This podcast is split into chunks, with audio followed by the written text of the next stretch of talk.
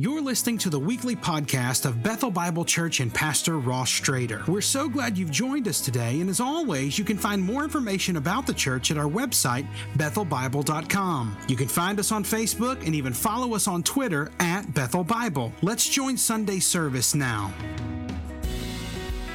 All right, 2 Samuel chapter 15. Now, ah, can I, can I admit something to you? Can we, can we be friends here for a minute, Scott? This is one of the hardest passages to, to not, not understand necessarily, but to think about how do you teach this passage? How do you present the absolute and complete train wreck of David's family in a way that, that brings hope and joy? And I'll tell you, I, so the first hour, if you were here and you thought, man, that was really terrible, I wonder if he can recover the second hour. Um, I'm going to try. And here's what I'm going to do. Let me, let me give you some big picture here before we get into it. And then I want to read 2 Samuel chapter 15, a portion of 2 Samuel chapter 15. In 11 and 12, so we're going to look at 13, 14, 15 this morning. I'm going to summarize that. But in, the, in chapters 11 and 12, David has reached the height of his rule. He has um, expanded all the way out the boundaries of the promised land from north to south, from east to west. Everything is going David's way.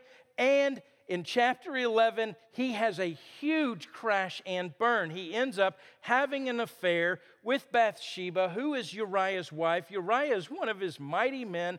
And then what he does for the cover up, because Bathsheba is pregnant, he has Uriah killed, sent to the front of a battle line, and killed. In chapter 12, what happens is Nathan is David's confidant and he comes to him. So, how do you tell the king that he's in, you know, gross and negligent sin? And so, David, he's been living with that for a year. Nathan comes, tells him a parable about a guy who has um, a rich guy, and he has a whole bunch of sheep, but he decides he needs to make a sacrifice or have a festival. And so, instead of you, you know, slaughtering one of his own, he goes to a guy that only has one sheep, his precious little sheep, and he takes that sheep and slaughter. And, and David is furious as he hears the story. This is a terrible injustice. And in fact, what happens is, in uh, David is actually going to pronounce a judgment on the man in the story, because that's what kings do. They they judge for uh, the people. They, they're, they're like the, the um, you know, chief justice of the, of the land. And so, what David's um, judgment is in chapter 12, it um, begins in verse 5 David's anger was greatly kindled against the man. And he said to Nathan, As the Lord lives, the man who has done this deserves to die,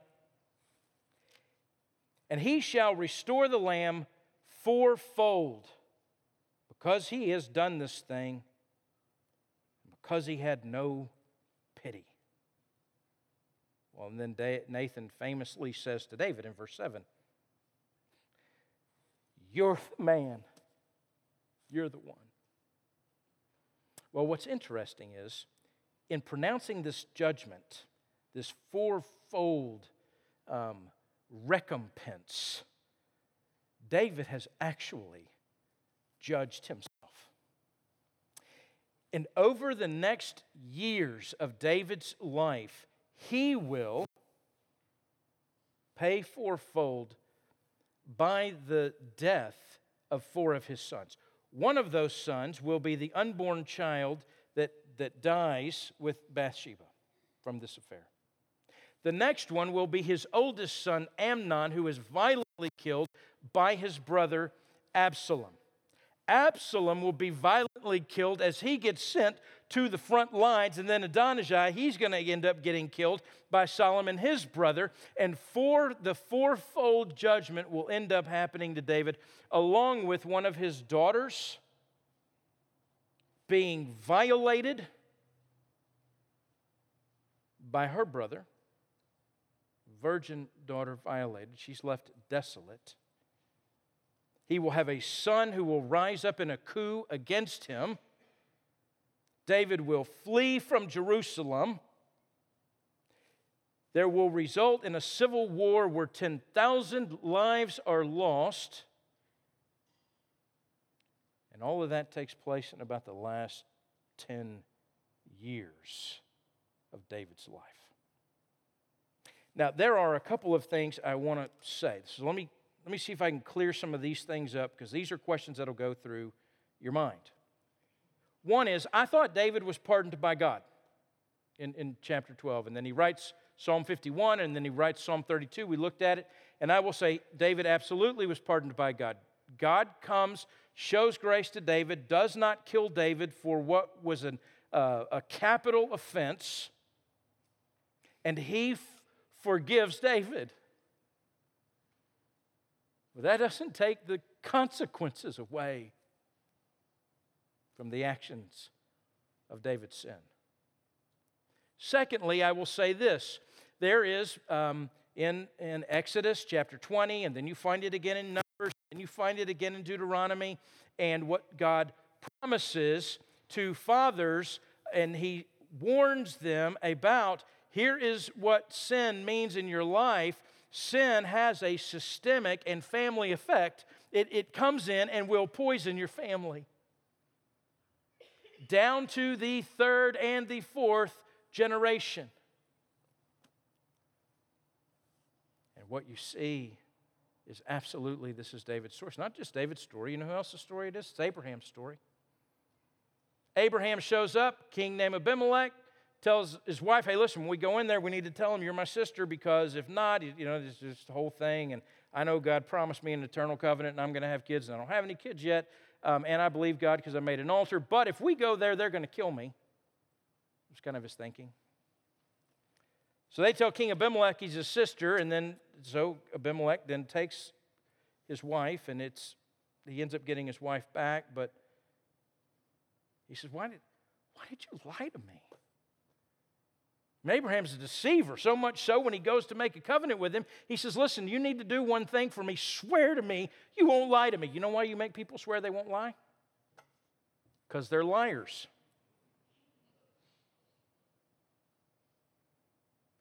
Guess what Abraham's son Isaac does? Goes into the land, finds a king named Abimelech, tells him Rebecca is his sister, does exactly the same thing. Abraham's grandson. You know what he will be known as? The deceiver, Jacob. Deceives his father Isaac, pretending to be Esau. He will then deceive his father in law to be Laban. Laban turns around, deceives him, thinks he marries one girl, marries another. That's a story for a different day.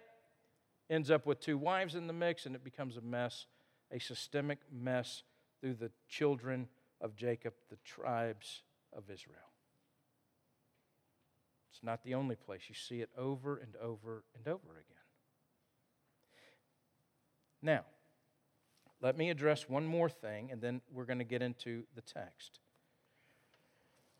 And I have to remember, I'm not going till 12:15 today. All right, so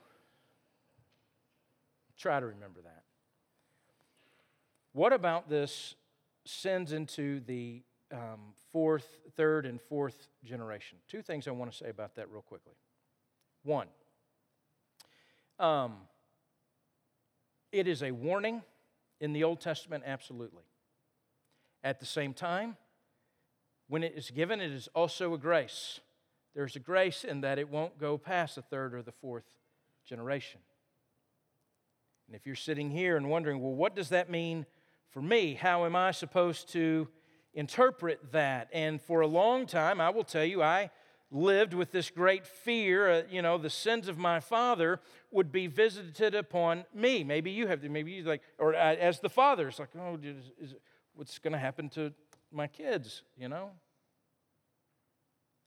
Let me say that one of the great passages in the Old Testament is in Jeremiah 31, where God, through Jeremiah, announces that the days are coming when I will make a new covenant with the house of Israel and the house of Jacob, not like a covenant I made with their fathers.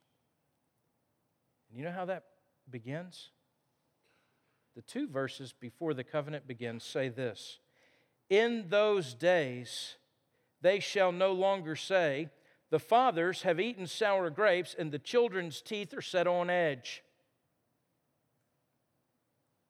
They're no longer going to say, Look, the fathers ate the sour grapes and the children taste the bitterness. No longer is that going to be the case, but everyone, it says in verse 30, shall die for his own iniquity. Each man who eats sour grapes, his teeth will be set on edge. You will stand before God and give an account for your life. Everyone is judged is their own life. You, you no longer, in the new covenant, bear or responsible for the sins of the Father. Is that clear? Old, Old Testament, it plays itself out. Now listen, your children are your children. And apples do not fall far from the tree. And there is something for us this morning to make sure we absolutely understand.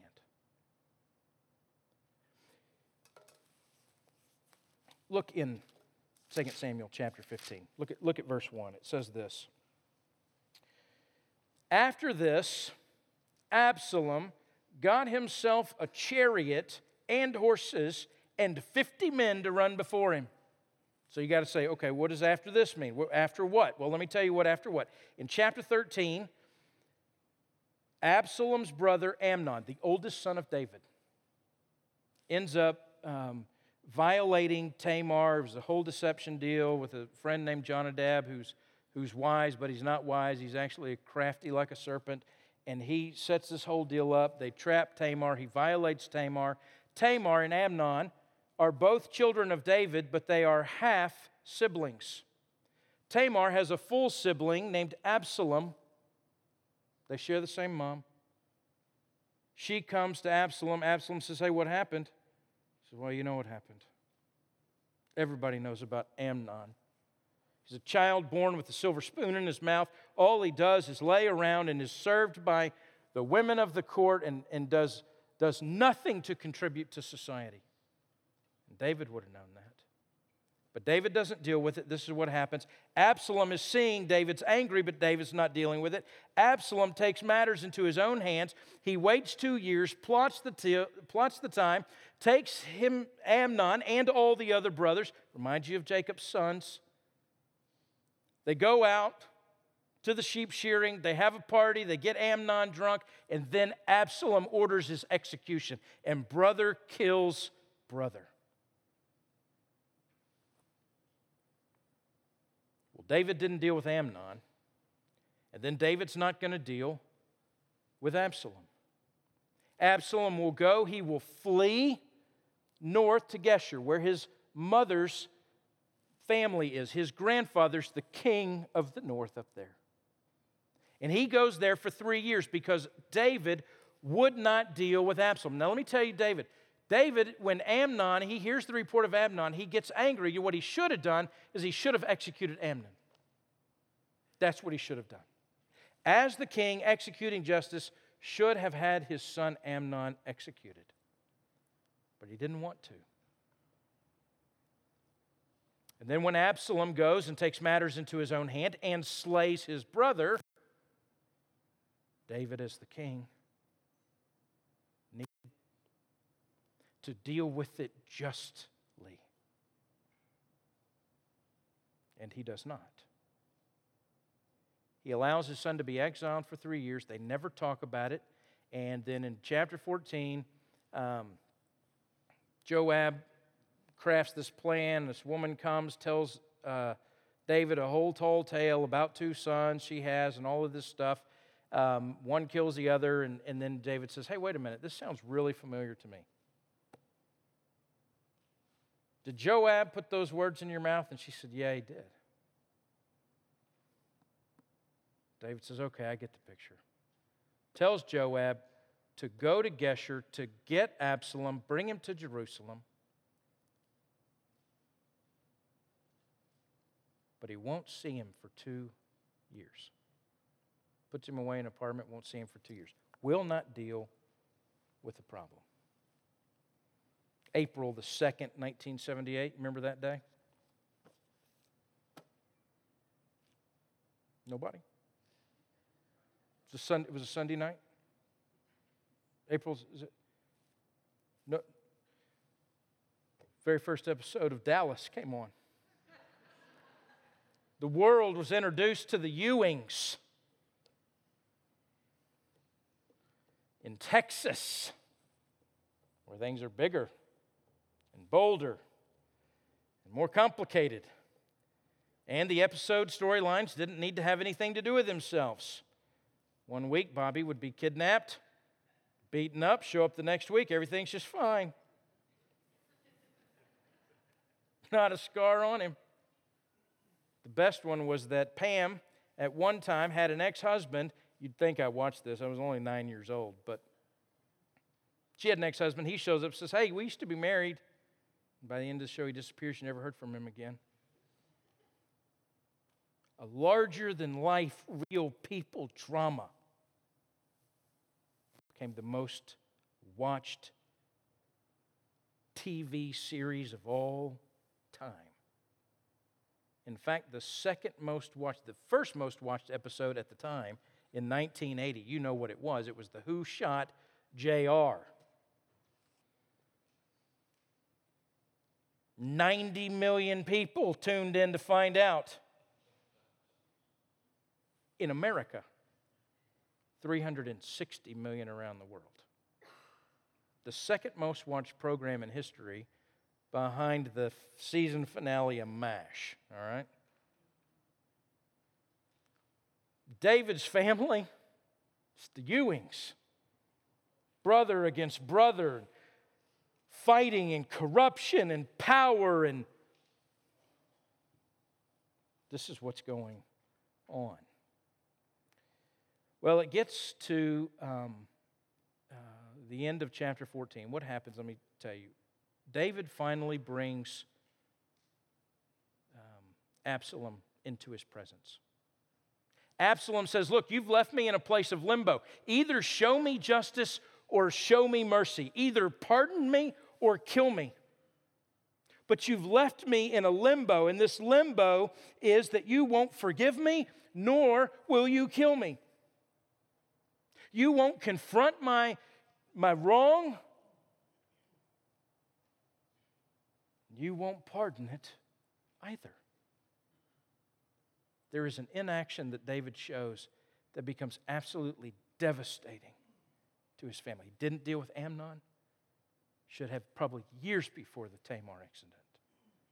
He won't deal with Absalom, leaves him in this limbo, and then what happens is Absalom will absolutely lose respect for his father. He will see his, the weakness of his father. And in chapter 15, after this, Absalom got himself a chariot and horses and 50 men to run before him. And you know what he's going to do? He is beginning a systematic coup to unseat his father from the throne and take over the kingship. In verse 2, Absalom used to rise very early, stand beside the way of the gate, and when the man had a, when a man had a dispute, any man had a dispute to come before the king for judgment, that's what you did. You came before the king for judgment. Absalom would call to him and say, "Hey, from what city are you from?" When they said, "Well, your servants from such and such a tribe in Israel," and Absalom would say, "See, your claims are good and right, but there is no man designated by the king to hear you." The king's weak. He's undecisive. He doesn't know whether to show mercy or show justice. He is caught in an absolute limbo. Then Absalom would say, verse 4 Oh, that I were the judge in the land. Then every man with a dispute or cause might come to me, and I would give him justice. Whenever a man came near to pay homage to him, he would put out his hand and take hold of him and kiss him. And then Absalom did to all of Israel who came to the king for judgment. So Absalom stole the hearts of the men of Israel. And at the end of four years, Absalom said to the king, Please Let me go and pay my vow, which I have vowed to the Lord in Hebron. When I was in Geshur, I made a vow. If the Lord ever lets me come back to Jerusalem, I'll go make a vow. I'll go to Hebron. He wants David's approval to go, and David says, Sure, go. Um, in verse 9, go in peace. So he arose and went to Hebron. And then Absalom sent secret messengers throughout all the tribes of Israel, saying, As soon as you hear the sound of the trumpet, then say, Absalom is king at Hebron. With Absalom went 200 men from Jerusalem who were all invited guests, and they went in their innocence and knew nothing. And while Absalom was offering the sacrifices, he sent for Ahithophel, the Gilite, David's counselor from the city of Gilo, and a conspiracy grew strong, and the people with Absalom kept increasing. And a messenger came to David saying, The hearts of the men of Israel have gone after Absalom. David will have to flee Jerusalem after this for fear of being hunted down and killed. Let me tell you what's going on. You ever read Hamlet by Shakespeare? High school? Maybe the Cliff Notes? It opens up, and Hamlet meets the ghost of his father through a series of events. His father has recently been murdered, his mother has recently remarried. The guy she married was Hamlet's uncle, her father's brother. Turns out the ghost of Hamlet's father shows up and tells him, Hey, listen, all of that was a conspiracy. My uncle had me murdered so that he could marry my mother because they were in an illicit affair Hamlet, you've got to make things right. He does a little investigation, but the whole play, this famous play of, of, of Shakespeare, which many believe he is retelling the story of King David in, in his day. The whole play is Hamlet's absolute agony of inaction. He will not act upon what he knows. He lives in limbo. He's compromising between justice and between mercy, and he does not know what to do, so he does nothing. Then the famous line in Act 3, Scene 1 to be or not to be, as he contemplates, I, I can't deal with this. I don't know how to live in limbo anymore. I might as well die to be or not to be. The dread of something after death, the undiscovered country from whose bourne no traveler returns. And then he declares conscience does make cowards of us all. When Hamlet finally acts, he ends up rashly killing the wrong person. It sets off a series of very unfortunate events. And by the end of the play, I hate to spoil it for you, everybody's dead, except the narrator. Inaction created devastation. Well, here's the, here's the issue you have a tension in David's life between justice and mercy. He, he's, he's caught in between the need for one and the desire for the other. And what he does is he tries to find a compromise between the two. See, here's the deal. On one hand, David had known mercy. He, he, when he deserved justice, God granted him mercy and grace. We find, though, in Psalm 51, Psalm 32, 2 Samuel chapter 12, David's repentant. He's confronted with his sin. He knows he's wrong. He goes and repents before the Lord. Here's the problem Absalom showed no sign of repentance, nor did Joab, who was guilty of some other things David didn't deal with either. Amnon showed no sign of repentance. And Ecclesiastes 3 declares there is a time to kill and a time to heal a time to break down and a time to build up. Now, don't get your hopes up. You are not entrusted with the authority of a king to exact justice all on your own. You don't get to do that. You are not David. You are not the king. But there is a tension. What about the tension between justice and mercy? You know, the reality is that is the divine tension that goes back to the foundations of the world. You know, God is holy and just and righteous and pure and without blemish, perfect in every way. And as holy as He is, He is also loving. And His holiness does not in any way diminish His love, but His love in no way diminishes His holiness. And there is this divine, cosmic tension between the justice and righteousness of God and the love and the grace and the mercy of God. And yet, there can be no limbo. You see, I think, unfortunately, many people want to live in a place of limbo.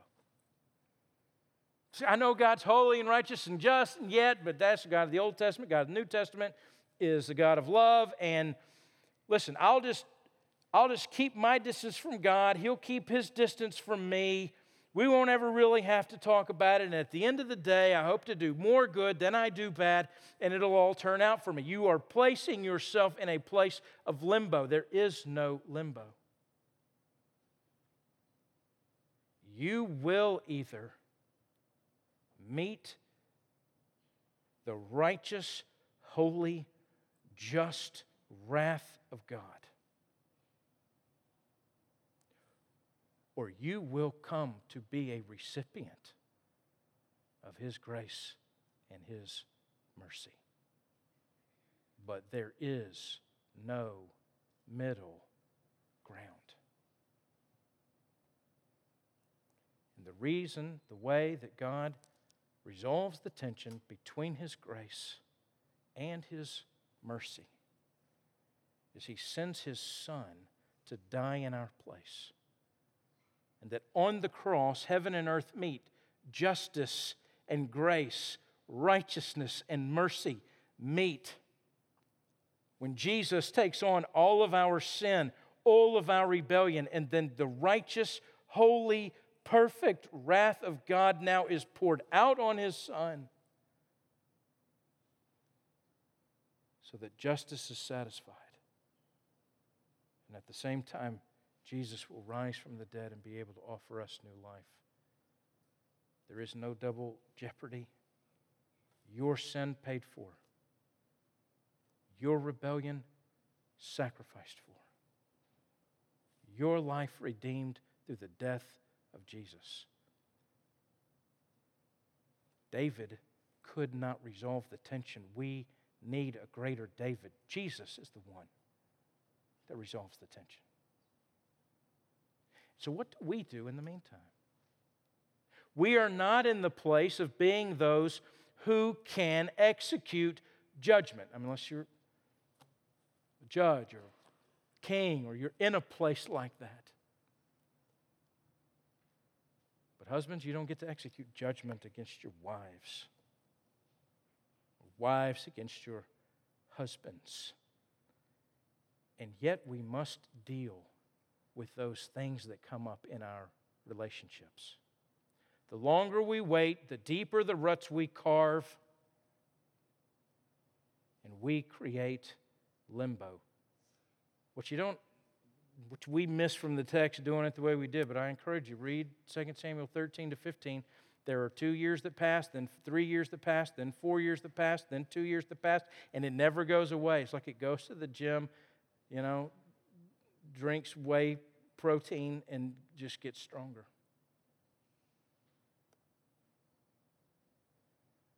All sorts of reasons we want to put off conflict, we want to ignore issues. But we've got to be willing to enter into them. We can enter into them not in limbo, we can enter into them in the presence of God. Husbands, when you feel like you have been disrespected by your spouse, by your kids, deal with it. Find a time to say, hey, I, I don't really like that. I, I, may have taken you wrong here. If you sit on it and it simmers, it'll only generate resentment and bitterness, and bitterness is a tangled web to try to unweave. Either have a prayer filled conversation with the one who you think is, um, has hurt you or wronged you, or find someone to mediate that conversation. Or, as my friend Eric Barton says, or turn and face the cross and allow it to be nailed there, dead. Forgive. Wives, at some point, your husband is going to treat you as though you are not the treasure that you are. I hear about husbands like that.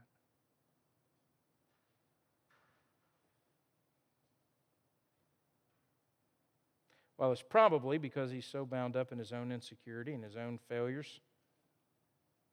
You might have the tendency to think he doesn't love me anymore. If that's the case, talk about it prayer filled conversation that says, Honey, do you still see me? Because I need you to. And I am not here to pass judgment. But I am here to make sure that this doesn't turn into resentment and bitterness in my heart. And if that doesn't work, find somebody to mediate that conversation for you. You don't get to turn into the judge. You don't get to execute a judgment. We are called to forgive, to love. Have the conversation or find someone to help you have it. Tapestry Counseling Center is right there across the way. We have the very best counselors in East Texas. Come let them help you. Parents, sometimes it's easier to just let it go and say something like, well, it'll all work out. Oh, I don't want to have that conversation. I don't want to start that fight. I don't want to get into it with them. You ever felt that way? David did.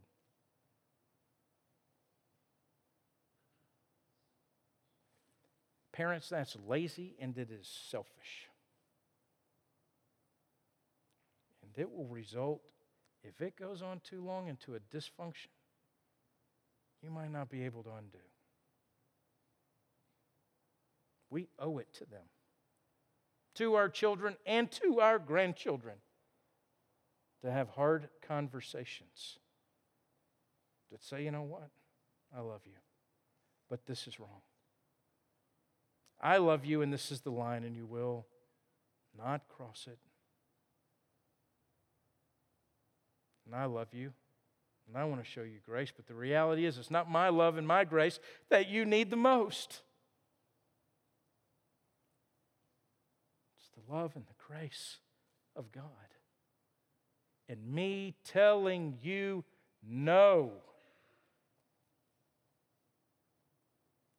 Be mad at me. Come to the end of yourself and know the grace of God.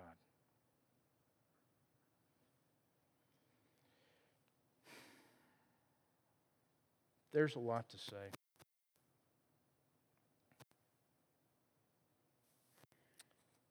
End with two things. There's a speech, Jacob Neusner, old Jewish scholar who was real controversial when he was alive, just died a couple of years ago.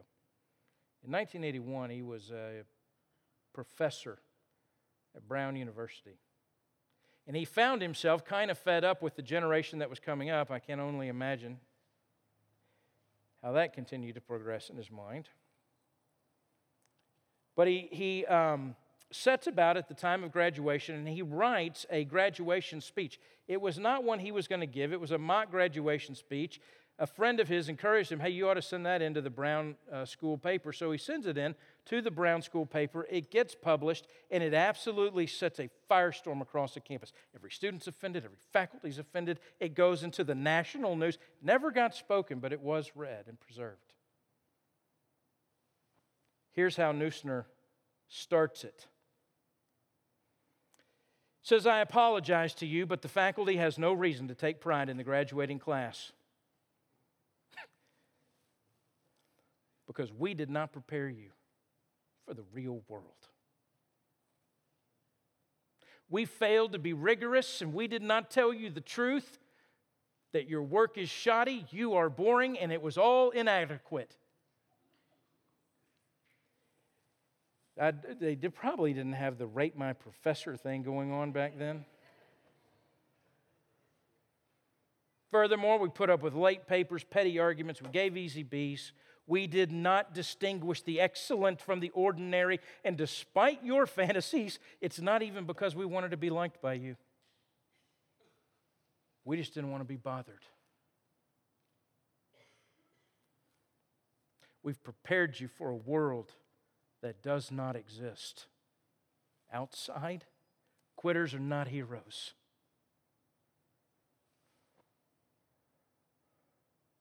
And one more thing. He ends it this way. Try not to act towards your coworkers and bosses as you have acted towards us. I mean, when when they give you what you want that you have not earned, don't abuse them. Don't insult them. Don't act out with them your dreadful relationships that you have with your parents. This too we tolerated. And as I said, it was not to be liked. Few professors actually care whether or not they're liked by peer paralyzed adolescents. Fools so shallow as to imagine professors care not about education but about popularity. It was, again, to be rid of you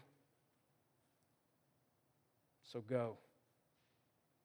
Please unlearn the lies we taught you and live. It takes a lot of courage, to be honest. It can take a lot of energy to enter into the fray. It can take a lot of prayer and soul searching to come to a place of forgiveness in the midst of honesty. And yet, as believers, we're called there because limbo is the absolute worst thing we can do. The God of the universe cannot tolerate limbo. Not with us, and not us with each other. Sin's a terribly destructive things. So is guilt. What we do not confront it will grow. What we do not forgive will poison.